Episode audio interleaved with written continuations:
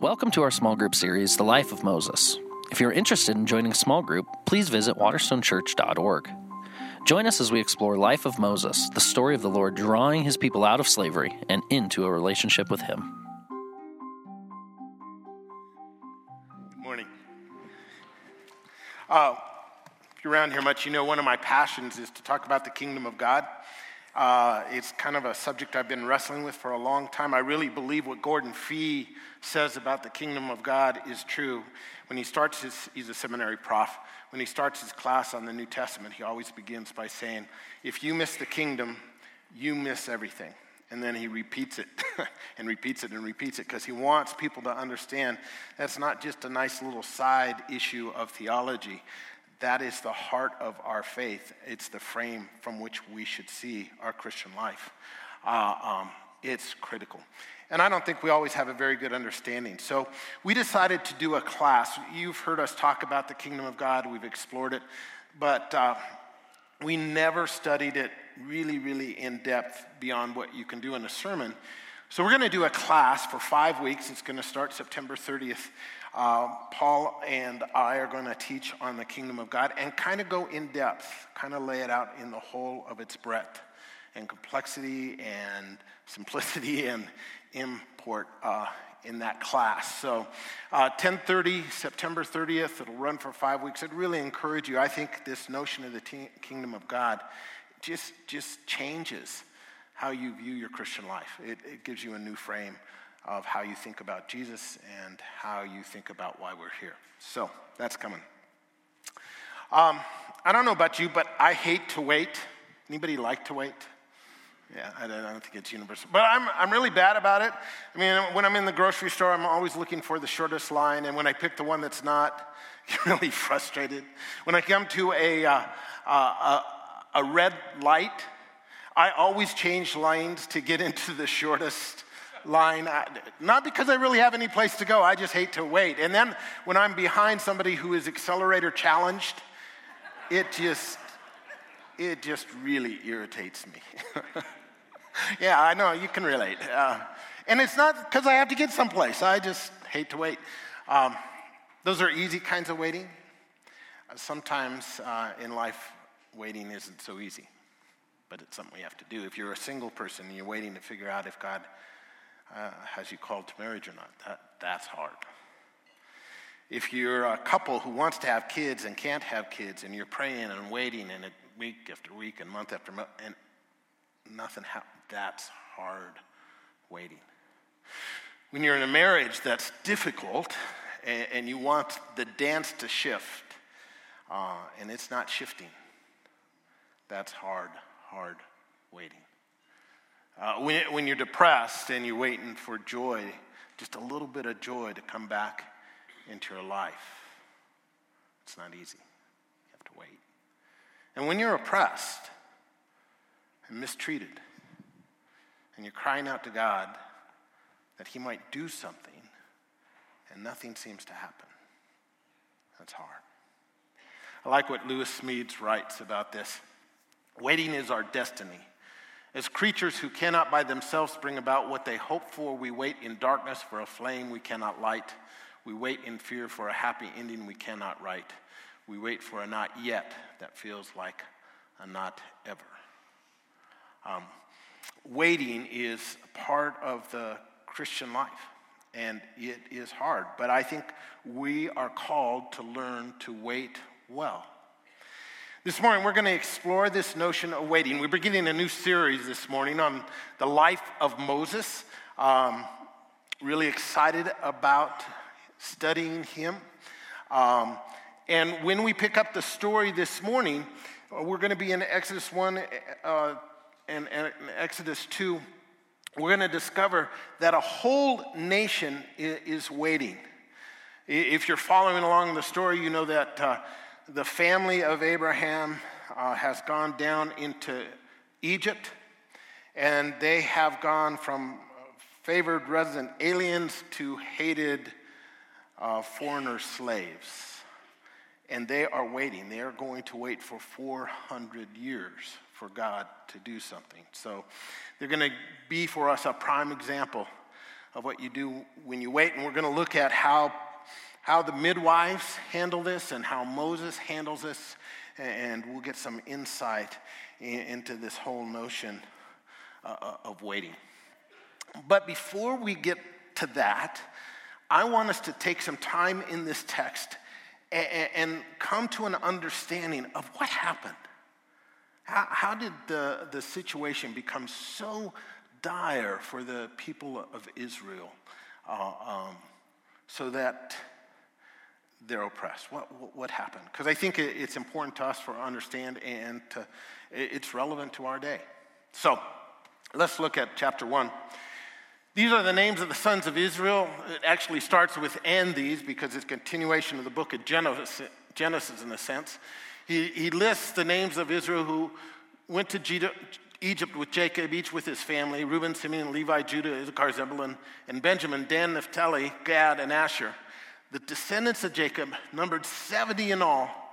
Joseph was already in Egypt. So there's 70 as this family in Egypt when this starts. But notice what happens. Now, Joseph and all his brothers and all that generation died. They're gone. But the Israelites were exceedingly fruitful they multiplied greatly, increased in numbers, and became numerous. Uh, the author is trying to communicate that they really expanded, uh, that the land was filled with them. And then a new king to whom Joseph meant nothing came to power. He doesn't know who Joseph was, doesn't remember what Joseph did. He had had a positive impact on Egypt, uh, and he actually doesn't care his perspective on the Israelites is different. He said, Look, he said to his people, the Israelites have become far too numerous for us. Come, we must deal shrewdly with them, or they will become even more numerous, and if war breaks out, will join our enemies, fight against us, and leave the country. Notice the first thing this king does. He, he turns it into an us and them situation. Israelites aren't part of us, they're separate. They're the other. And the moment you do that, you create an imbalance because what he's saying is, you know, we're better than them. They're not like us. They're not our brothers. They're not our sisters. They're the other. And uh, quite honestly, this man is a xenophobe. A xenophobe is somebody who has a fear of strangers and he begins to, to, to explain what all his people should be afraid of. They really should be afraid of these people who are living in their midst, who are not like them, who, who are not Egyptians, who, who are Jews, right? Um, they're going to become more no, numerous than us. What's he saying? He's saying, look, if they get larger and they become more dominant, we're, we're going to lose our majority. We're going to lose our power. We're going to lose our influence. We can't let that happen. Uh, uh, and not only that, they will join our enemies and fight against us. They had enemies outside. So now he's saying, we got enemies inside. The other, those Jews, they're, isn't it interesting how he turns them into enemies? They didn't start out as enemies, but now they're enemies. And, and what is he? He's appealing to fear. You should be afraid of them. They're gonna, they're gonna hurt your way of life. And then he says they'll fight against us and leave the country. This is actually a Hebrew idiom that means to go up to. And it's really the notion, I think it could be better translated, they're going to take over possession of the land. they're, they're, they're going to destroy our way of life, right? They're, they're going to uh, destroy our heritage. They're going to take, we'll, we'll end up speaking Hebrew instead of Egyptian. You know, they're going to destroy our culture. Uh, uh um, they're going to take our jobs. They're going to hurt our economy. They're, they're, they're, they're not going to vote like us. They're not going to, they're not us. You ever hear that language? You hear it all the time.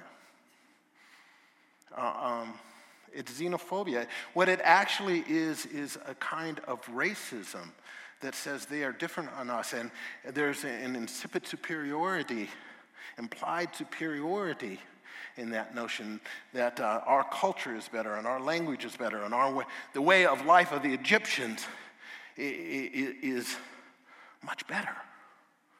We can't, we can't have none of that. So, so we, we got to protect ourselves. We, we need to look out for our own interests. We need to protect our own tribe. That, this is self preservation. And, and notice what he says. He says, Come, we must deal shrewdly. This word shrewdly is fascinating. It's the Hebrew word for wisdom, chokmah. And you know what he's doing? He, he, he's taking his xenophobia and he's making it sound so rational and so logical. It, it's just the, of course we have to do this. This makes sense. Our way of life is threatened. So, so we need to do something. And he begins to justify their enslavement and oppression.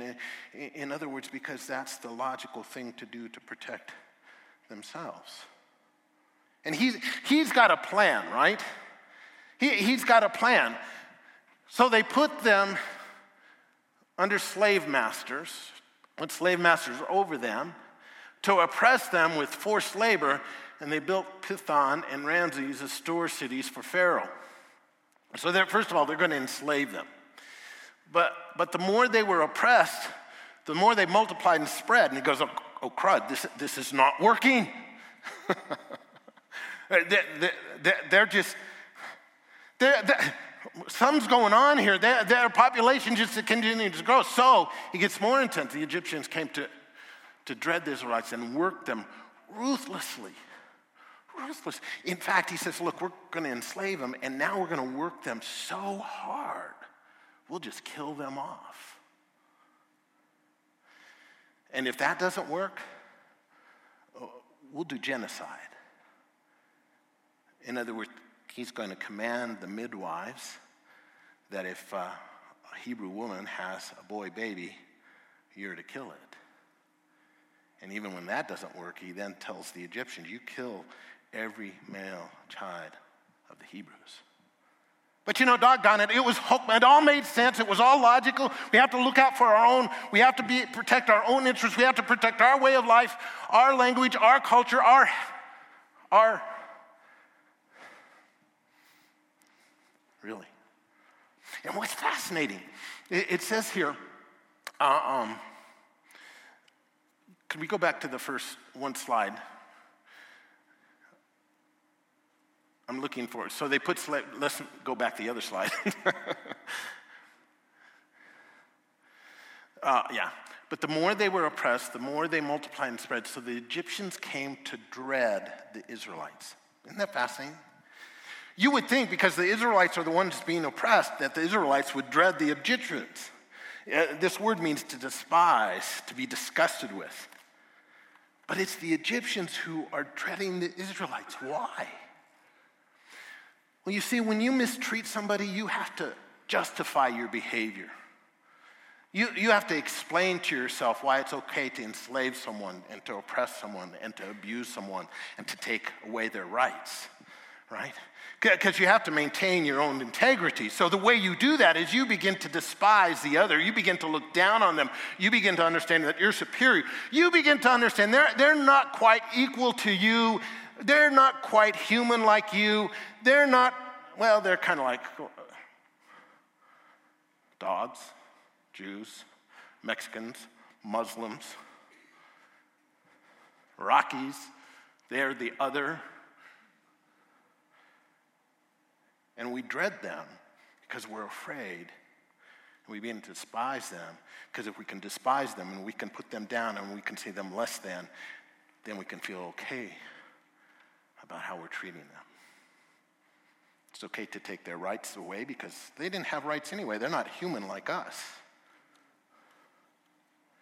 You know, they're not crazy. They're black. Uh, you, this is not just a historical issue. This is happening today in our world with the Rohingya, right? Uh, uh, uh, they're mistreated because they're Muslim. They're not Buddhist. It's happening in our own country, right? We got to protect our way of life, so we'll just, we'll just shut down everything and look out for our own interests.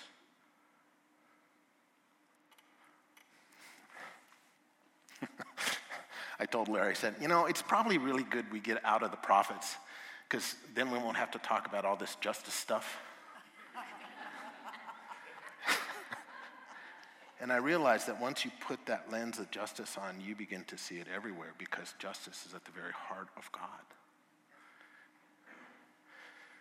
We go to this passage and we want to skip over what's happening with Pharaoh and the people and the Israelites and what's behind it because it makes us uncomfortable. But here's the hard question I want us to ask it's simply this How much are we like the Egyptians? How much are we, either by intent or neglect, mistreating others, taking away their rights, treating them less than, all because of Hokmah, it's wise thing to do to protect our interests and to protect our tribe. And as wise as that sounds, that's not the gospel. Uh, um, Jesus did not just look out for him and his and his tribe. If he did, he would have died simply for the Jews. And all of us, most of us, if we're not Jewish, would go to hell. But God's design is to bring every nation, every tribe, every, every language to Himself because He sees them as equally valuable. He sees them uh, uh as the, the children of God. Now, I, am not saying it's illegitimate to want to protect your heritage and your language and your culture, but you cannot do that at the expense of other people's rights. You cannot do that by neglecting their suffering. You cannot do that by just looking out for your own interests. The gospel calls us to look out for the interests of others. And you say, no, Nick, you're just one of those open borders guys. I'm not an open border guy. Our, immigration system is incredibly broken. And because it's broken, it's mistreating people and treating them unjustly. And if you don't think that, you just need to expose yourself to more information. It needs to be reformed. Not about open borders. What I'm trying to convince you of is to have an open heart. An open heart. And just because just because somebody is le- illegal or isn't documented that doesn't exempt us from the obligation to love them. I'm sorry, it just doesn't. And unfortunately, our country right now, I think sometimes is way too much like the Egyptians. And we go along with it.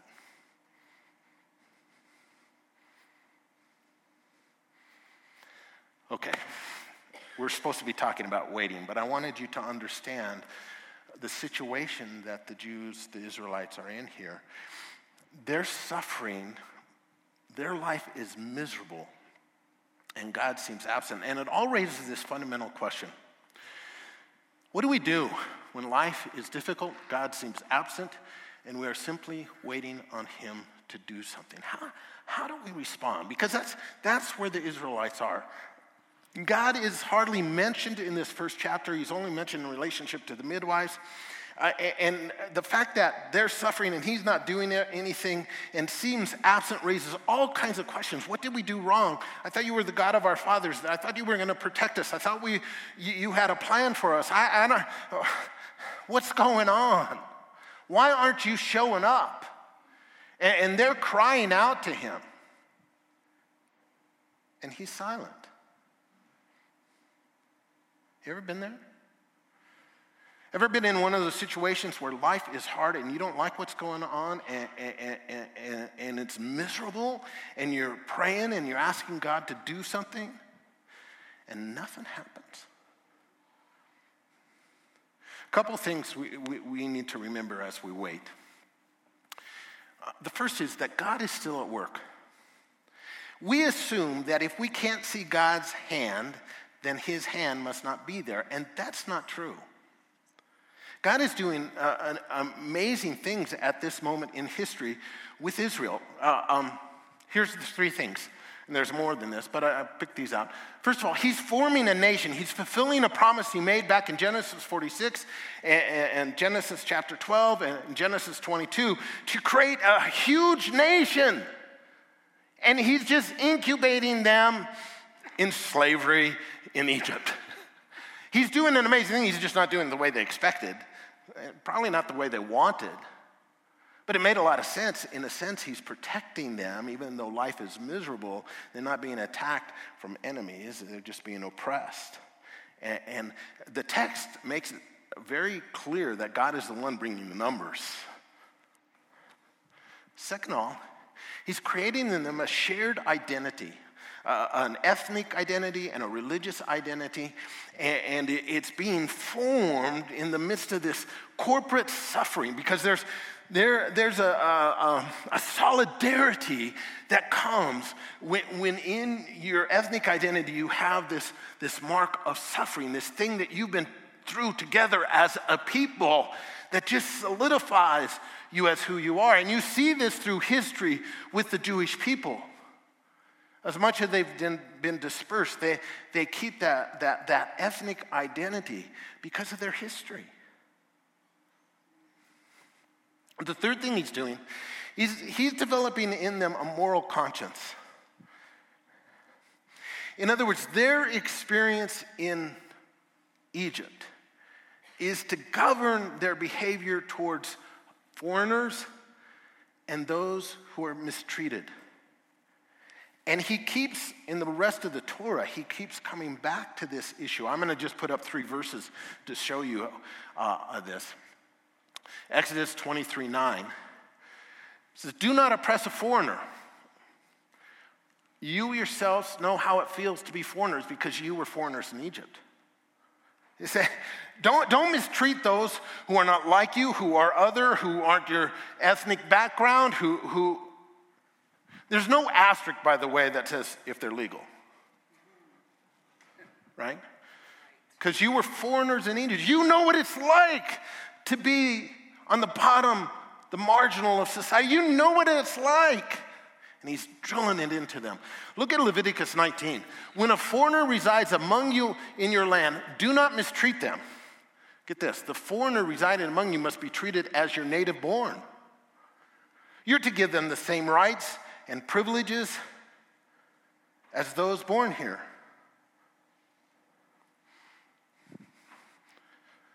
And then this not just treat them well, but love them. How? As yourself. Why? For you were foreigners in Egypt. I'm the Lord your God. I'm not messing around. I'm, I'm God. I'm telling this is how I want you to behave. This is not optional stuff. And it's not just an Old Testament ethic.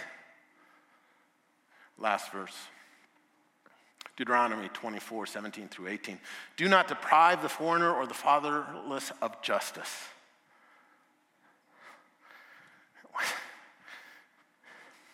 or take the cloak of the widow as a pledge. Remember that you were slaves in Egypt, and your Lord your God redeemed you from there. That is why I command you to do this.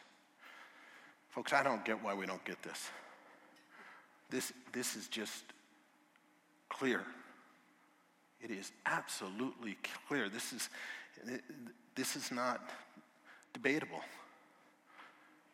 A Policy is debatable, but the fact that our policy has to be motivated out of our love and our concern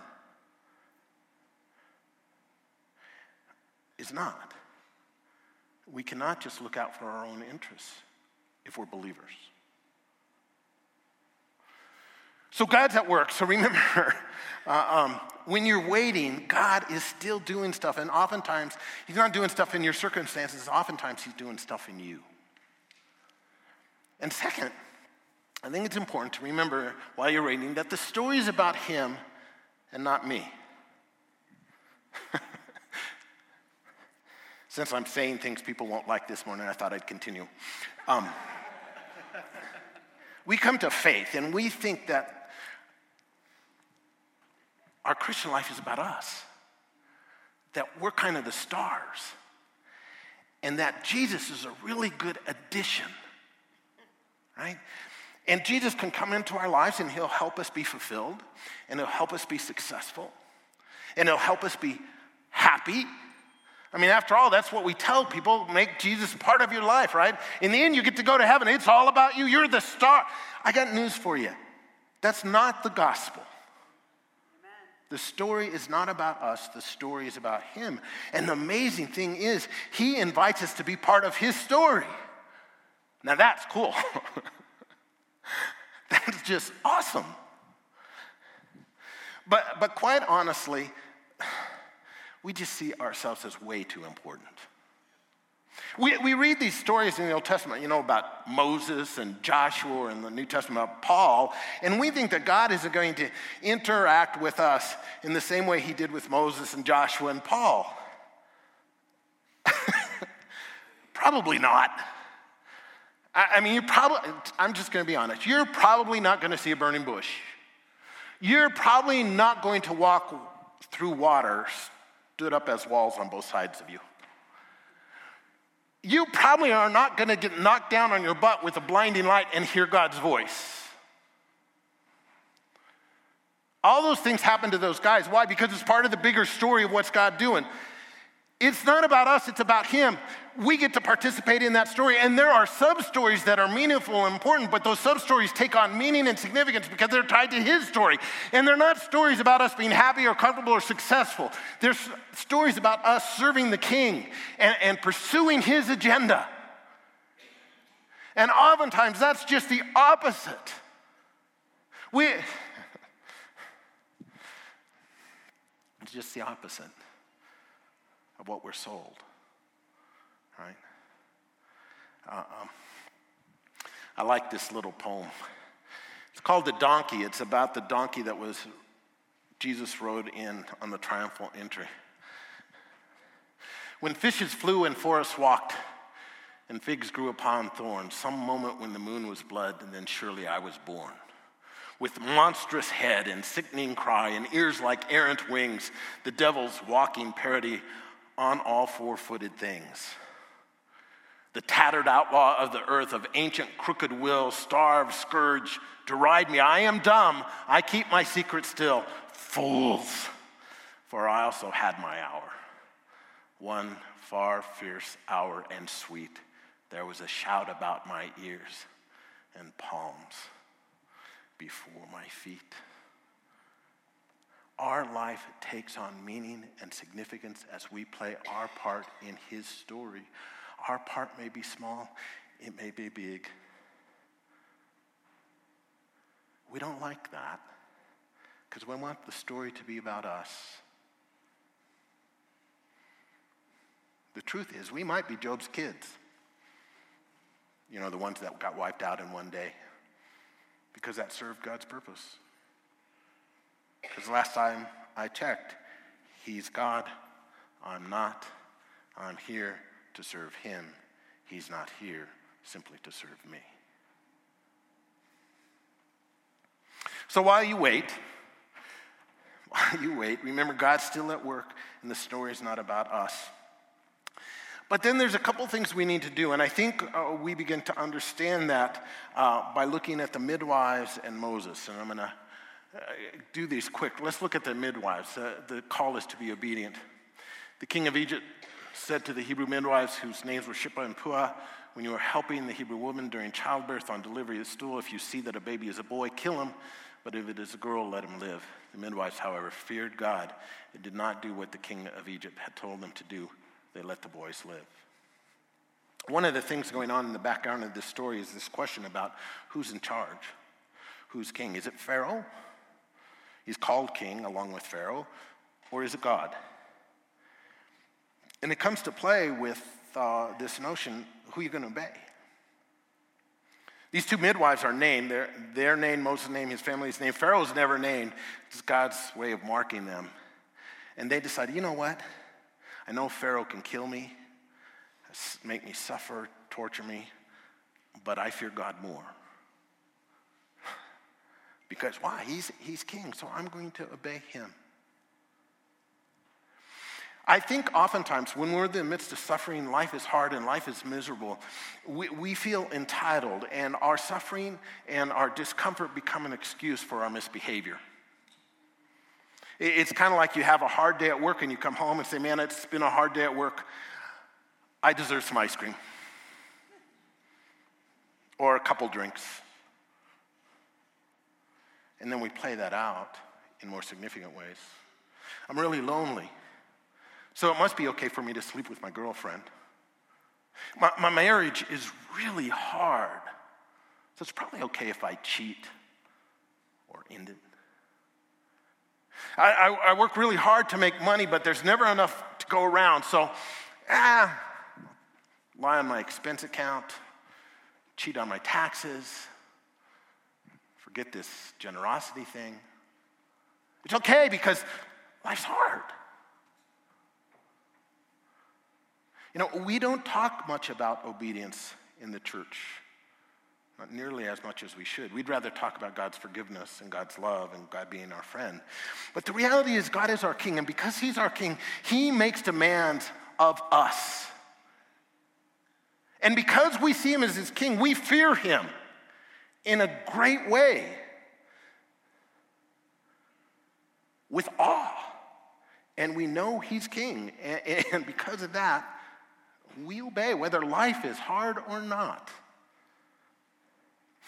Then we turn to Moses. So from the midwives, we learn to obey. With Moses, we learn to, I'm going to jump ahead here, Tara. With Moses, we learn uh, to remain dependent. Uh, Moses has been born, he is now 40 years old. And one day, after he'd grown up, he went out to where his people were and he watched them at hard labor. He saw an Egyptian beating a Hebrew, one of his own people, looking this way and that, seeing no one. He killed the Egyptian and hid him in the sand. The next day, he went out and saw two Hebrews fighting. He asked the one in the wrong, Why are you hitting your fellow Hebrew? The man said, Who made you ruler and judge over us? Are you thinking of killing me as you killed the Egyptian? Then Moses was afraid and thought, What I did must have become known. When Pharaoh heard of this, he tried to kill Moses, but Moses fled from Pharaoh and went to live in Midian, where he sat down by a well. Now, a priest of Midian had seven daughters, and they came to draw water and filled the troughs to water their father's flock. Some shepherds came along and drove them away, but Moses got up and came to their rescue and watered their flock. We, we learned some things about Moses. He's 40 years old. That's pretty old in that culture. He was raised in the house of Pharaoh, and somehow he has become aware of his identity and his ethnic origin, and he begins to identify with his people. Now, understand what a huge decision that is, is because he is turning his back on wealth and privilege and power. Second thing we learn about Moses, not from this text, but Acts chapter 7, Moses understood before this time that God was going to call him to redeem Israel, to lead them out. He knew that. Acts 7. The third thing we learn about Moses is Moses has an absolute passion for justice. And the author of the text is making that very clear. He sees an Egyptian mistreating a Hebrew, he intervenes and he kills the Egyptian. He sees a Hebrew mistreating another Hebrew, he intervenes or tries to. Why? Because he, he cares about these issues of oppression and justice, and he wants to be compassionate. It, it, it, this fuels and fires him. It's one of the things that God is going to use in him to free the Israeli people. You see it again when he comes to the well and the shepherds are mistreating the women. He intervenes. Why? Because he's motivated by justice. I don't know how we miss that. It's core to his being. The problem with Moses is he wants to do the right thing, he just doesn't want to do it in the right way. Right? He grew up in the house of Pharaoh where the way you got things done was the exercise of your personal power. And he figures, well, God's not doing something, I'm going to. So he turns and begins to depend on himself and he begins to manipulate and connive. You ever been there? You know, God isn't coming through, so you begin to think, well, what, what, what do I need to do to make this happen? And pretty soon you're trusting yourself rather than trusting God. See, God not only wants us to do the right thing, He wants us to do things right and depend on Him. So God says to Moses, Moses, you learned a lot of things in the court of Pharaoh, but not all of them were good things. So you need a little more schooling. I'm going to take you out to the desert of Midian, and you're going to spend 40 years there. And there you're going to learn to depend on me. And once you learn to depend on me, then we'll have another go at this Exodus thing. When you wait on God, you have to be obedient and you have to remain dependent.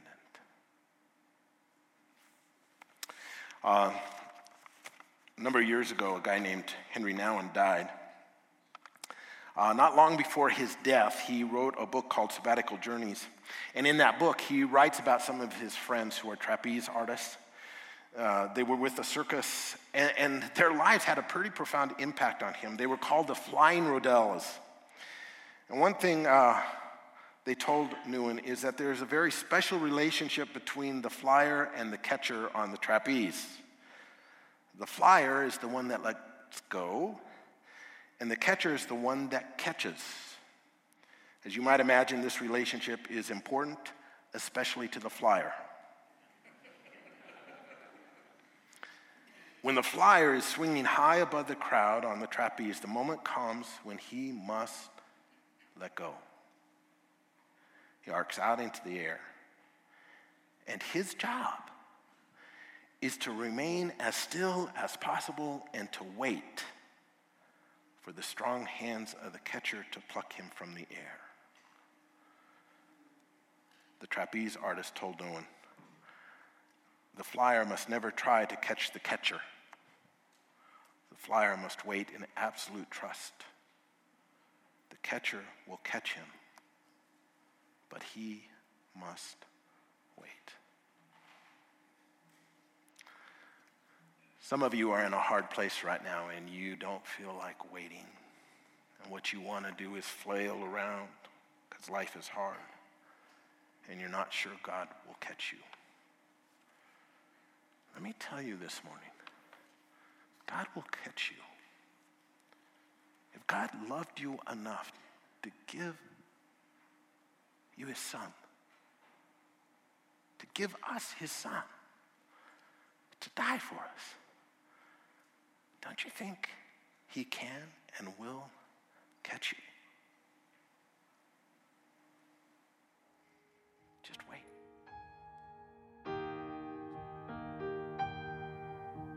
To learn more about Waterstone, please visit waterstonechurch.org.